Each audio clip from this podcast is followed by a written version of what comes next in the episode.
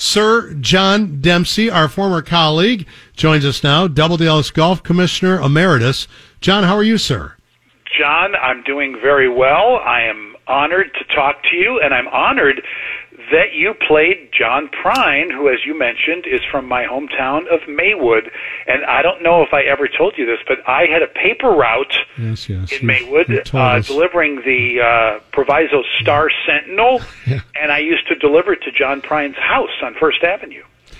Well, that's fascinating. And didn't you sell Muddy Waters, a washer dryer? Yeah, that was at uh, Montgomery Ward's in the Yorktown Mall in the summer of uh, 79. I didn't sell it to him. I was working on the loading dock with my friend Bill Salzman, who got me the job. John, we have limited and, uh, time uh, we here. Were just walking John, around the John, department, and we John, happened to see Muddy Waters. John, that, I'd love to talk more about that, perhaps on the podcast. Let's talk more about Muddy Waters. Let's talk about Muddy Waters and uh, John Prine on the podcast right now. Okay. Okay. Uh, uh, the the great Tiger Woods said he uh, thanks his wife, he thanks his family, he thanks his kids, he thanks the medical professionals. A lot of hard work. I, am very thankful to all the surgeons and, and especially the, the nurses who I bet. are the unsung heroes through all of it. Uh, were there, you know, by my bed and kept my, my spirits up. All my friends and family. Uh, there were some tough times in there. There were some really really tough times, and pain got got pretty great at times. But um, they helped me get through it, and uh, I'm on the better side of it, but I still got a long way to go. Tiger Woods said that he's realistic about playing the tour, never full time, ever again, but pick and choose, just like Mr. Ben Hogan did. Is that a fair comparison, John Dempsey? Well, I don't think so, uh, because as you know, Tiger just said there were a lot of tough times in the past several months since his February 23rd accident. Um, but what he didn't mention is that he was, according to the Los Angeles County Sheriff, driving at a speed unsafe for road conditions.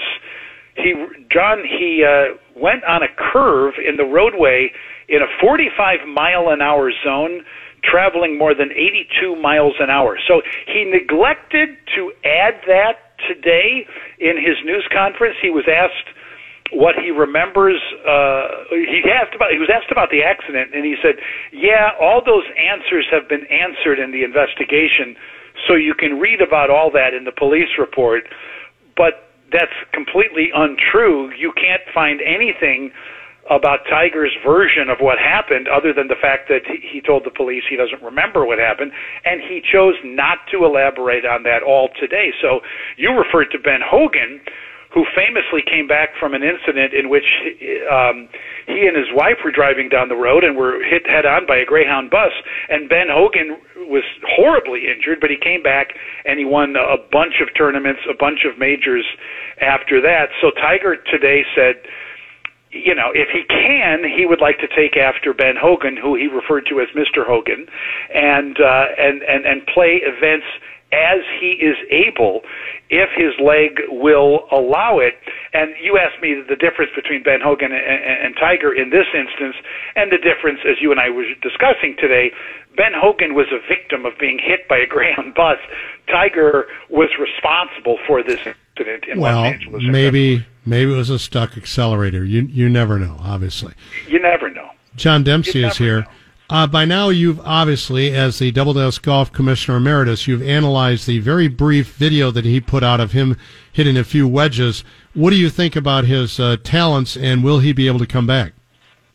Well, even the uh, Tiger is a man who uh, was close to getting his foot amputated and uh, severely injured in this accident.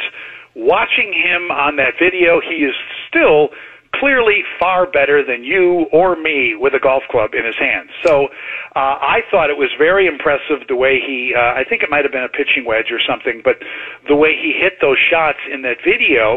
And, John, I also think that Tiger maybe was kind of underselling himself, like saying, "Oh, I don't know, mm-hmm. I don't know if I'll ever be able to come back." Mm-hmm. So that lowers the expectations so that if he does come back and and you know let's say he comes back and wins um then everyone can say oh isn't that amazing about tiger how he came back he's he's immortal so i think that maybe there was a little bit of may, what, what I'm trying to say is maybe he is doing a little bit better than he told us today, and trying to lower those expectations for his return. What do you think about that? And what did you think of the video of him swinging a club? How many more traffic accidents would it take for Tiger Woods for us to be able to compete with Tiger Woods? Well, I think you said today that. Uh, Never mind what I said today. Be a fatal accident in order for us to. Well, no, never mind. That's not because Tiger on one leg would defeat you or well, me, right? I have already had some amputations on my left foot, and I'm still clearly a gifted athlete and can yes, compete. So yeah. why wouldn't he be able to? No, yeah, you're right. You've had portions of your toes removed, and you can still swing a golf club pretty well.